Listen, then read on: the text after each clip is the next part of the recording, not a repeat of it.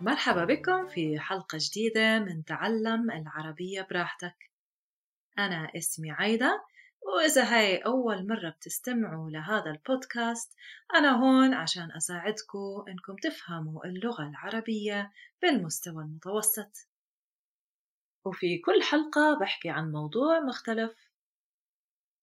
ومعظم هاي المواضيع مرتبطة بتطوير الذات علم النفس واللغات. حلقة اليوم عنوانها مغادرة نطاق الراحة. يمكن في بعضكم بيعرف شو معنات نطاق الراحة. وبالنسبة للي ما بيعرفوا نطاق الراحة بكل بساطة هو المكان اللي إحنا بنكون مرتاحين فيه بعقلنا بتفكيرنا بقراراتنا. هو المكان اللي معظم الناس بفضلوا يضلوا فيه لأنه إحنا عقلنا مبرمج بأنه يحمينا من الأذى الجسدي والنفسي. نطاق الراحة هو المكان اللي إحنا بنشتغل فيه بنعيش فيه وبنقضي وقتنا مع العيلة ومع الأصدقاء. خلينا نطلع على مثال مرتبط باللغات. إذا أنتوا عم تتعلموا لغة جديدة ولسه ما وصلتوا المستوى اللي أنتوا حاسين حالكم مرتاحين فيه بإنكم تتكلموا بهاي اللغة.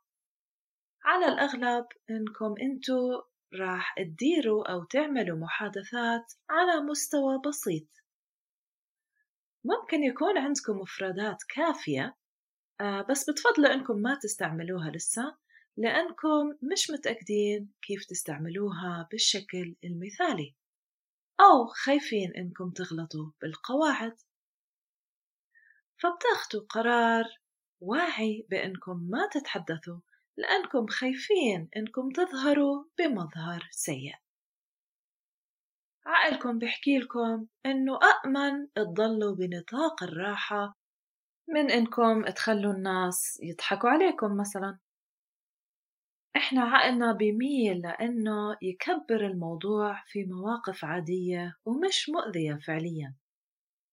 في المثال السابق مثلا بكل بساطة ممكن تنفوا هاي الأفكار السلبية وتخبروا أنفسكم بأنه أسوأ إشي إحنا ممكن نعمله بهاي الحالة هو أنه نغلط بشغلة. وفي معظم مجالات الحياة عادي إنه نغلط لأنه هذا جزء من عملية التعلم. وخاصة في مجال تعلم اللغات. لازم نغلط.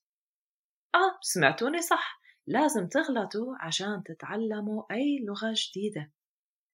ما في طريقة تانية. الخطوات الأولى بجوز تلاقوها صعبة بالأول. بس طالما إنه تجاوزتوا أول عائق وحاولتوا إنكم تحكوا أكثر من مرة المرة اللي بعدها راح تحسوا إنه الموضوع صار طبيعي ومريح نوعا ما. خلينا ناخد مثال تاني. لما تضلوا بوظيفة انتو مش مبسوطين فيها. كل يوم بتروحوا على الشغل وانتو متضايقين وبتفكروا ليش أنا عم بضل هون؟ أنا ما بحب هاي الوظيفة.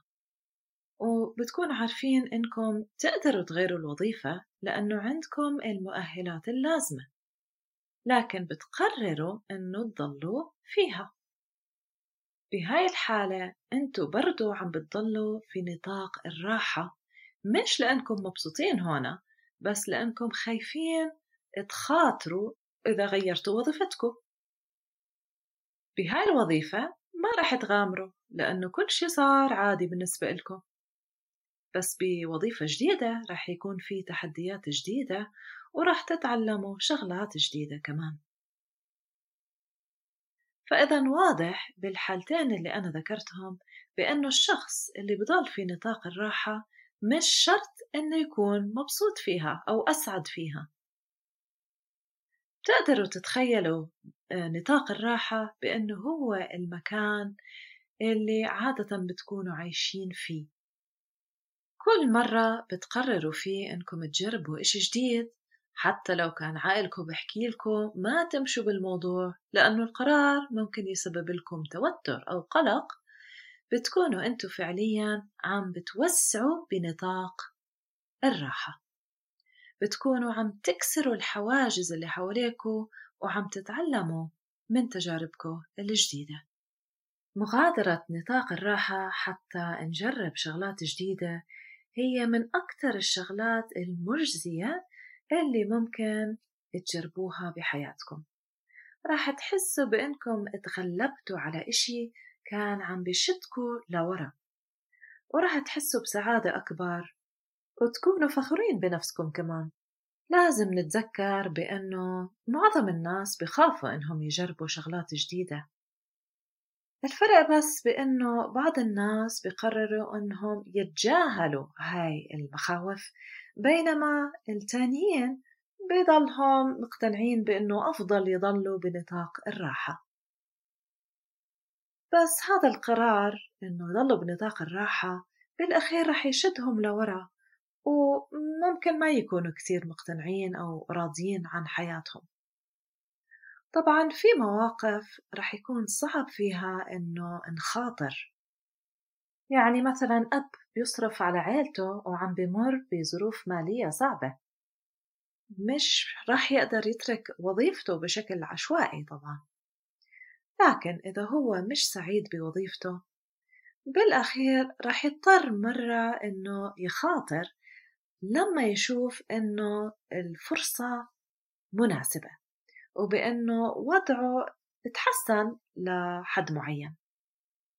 لأنه إذا ضلينا مش مبسوطين في ناحية من نواحي حياتنا فهذا بالأخير رح يأثر على نفسيتنا وطريقة تفكيرنا وكمان على الناس اللي حوالينا. فبالتالي أنا بشوف بأنه من واجبنا أنه أحيانا نتحدى أنفسنا مع تجارب جديدة. مغادرة نطاق الراحة مش شرط إنها تكون خطوة عملاقة مثل تغيير الوظيفة أو الاستثمار في مشروع. ممكن تكون آه، مرتبطة بشغلات صغيرة مثلا إني أجرب طريقة جديدة وأنا مروحة من الشغل أو إني أجرب أروح على سوبر ماركت جديد. فإذا أنتم متعودين إنكم تضلوا في نطاق الراحة جربوا إنكم تبدأوا بخطوات صغيرة مثل اللي ذكرتها. المشكلة بمغادرة نطاق الراحة هي بأنه إحنا بنربطها دائما مع فكرة المخاطرة. طبعا مش المقصود هون بأنه نصير ناخد أو نخاطر بشكل عشوائي. لما نعمل إشي جديد ونتجرأ إنه ناخد خطوة جديدة أكيد لازم نفكر بالإيجابيات والسلبيات. لازم تكون مخاطرة أو مجازفة مدروسة. وبنفس الوقت ضروري نميز بين مخاوفنا وبين التهديدات الفعلية. إحنا فطرتنا بشكل تلقائي تبعدنا عن التهديدات الفعلية. بس الإشي اللي لازم نبعد عنه هو إنه نستسلم للمخاوف اللي مش مبررة. والمقياس اللي ممكن نعتمده في هاي الحالة هو بإنه نسأل نفسنا السؤال التالي. إيش أسوأ إشي ممكن يصير؟ إذا كان الجواب ممكن الناس يقعدوا يضحكوا علي فهاي أكيد مش مخاطرة حقيقية. هذا عقلكو قاعد بلعب معاكو وبخليكو تضلوا بنطاق الراحة. معظم الوقت إحنا بنتخيل نتيجة كتير أسوأ من النتيجة الفعلية. نقلق كتير على الفاضي على شغلات مش حقيقية أو على الأغلب شبه مستحيل إنها تصير معانا. خلينا ناخد مثال. في طلاب متفوقين دائما بيكونوا خايفين إنهم يرسبوا بمادة أو إنهم ياخدوا علامة مش كويسة مع إنه دائما هدول الطلاب هم اللي بنجحوا ما عمرهم برسبوا وصعب جدا إنهم ياخدوا علامة سيئة. مثال تاني شخص دائما بيكون خايف إنه يخسر وظيفته مع إنه على أرض الواقع هذا الموظف بيكون دائما شغله كويس ودائما بيلتزم بمواعيد تسليم المشاريع مثلا.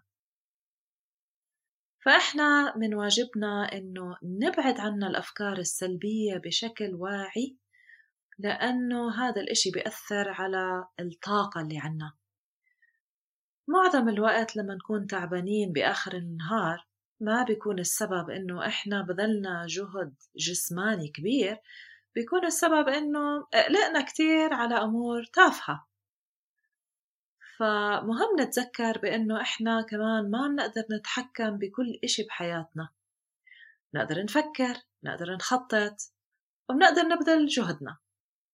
لكن أحيانا في أمور ما بنقدر نتحكم فيها. مثلا إنه نخسر شخص بنحبه. لازم نعترف ونقر بأنه شو ما كانت النوايا عنا كويسة وشو ما بذلنا جهد أحيانا الأمور ما رح تمشي زي ما بدنا. وإذا ضلينا نقلق على شغلات ما بنقدر نتحكم فيها ما رح نغير إشي. وبالنهاية الأشخاص الناجحين في حياتهم كتير مرات بيغادروا نطاق الراحة وهذا الإشي بيؤدي لنجاحهم وتطورهم بالحياة واستمتاعهم كمان بالحياة. فإذا أنتوا كنتوا من الناس اللي مش متعودين يغادروا نطاق الراحة زي ما قلت لكم بلشوا بالأمور الصغيرة وبعدين انتقلوا لقرارات أكبر مبنية على مخاطرة محسوبة. وهيك إحنا بنكون وصلنا نهاية هاي الحلقة. بشكركم كتير على الاستماع وبتمنى إنكم تكونوا معي بالحلقات الجاية. شكرا كتير وإلى اللقاء.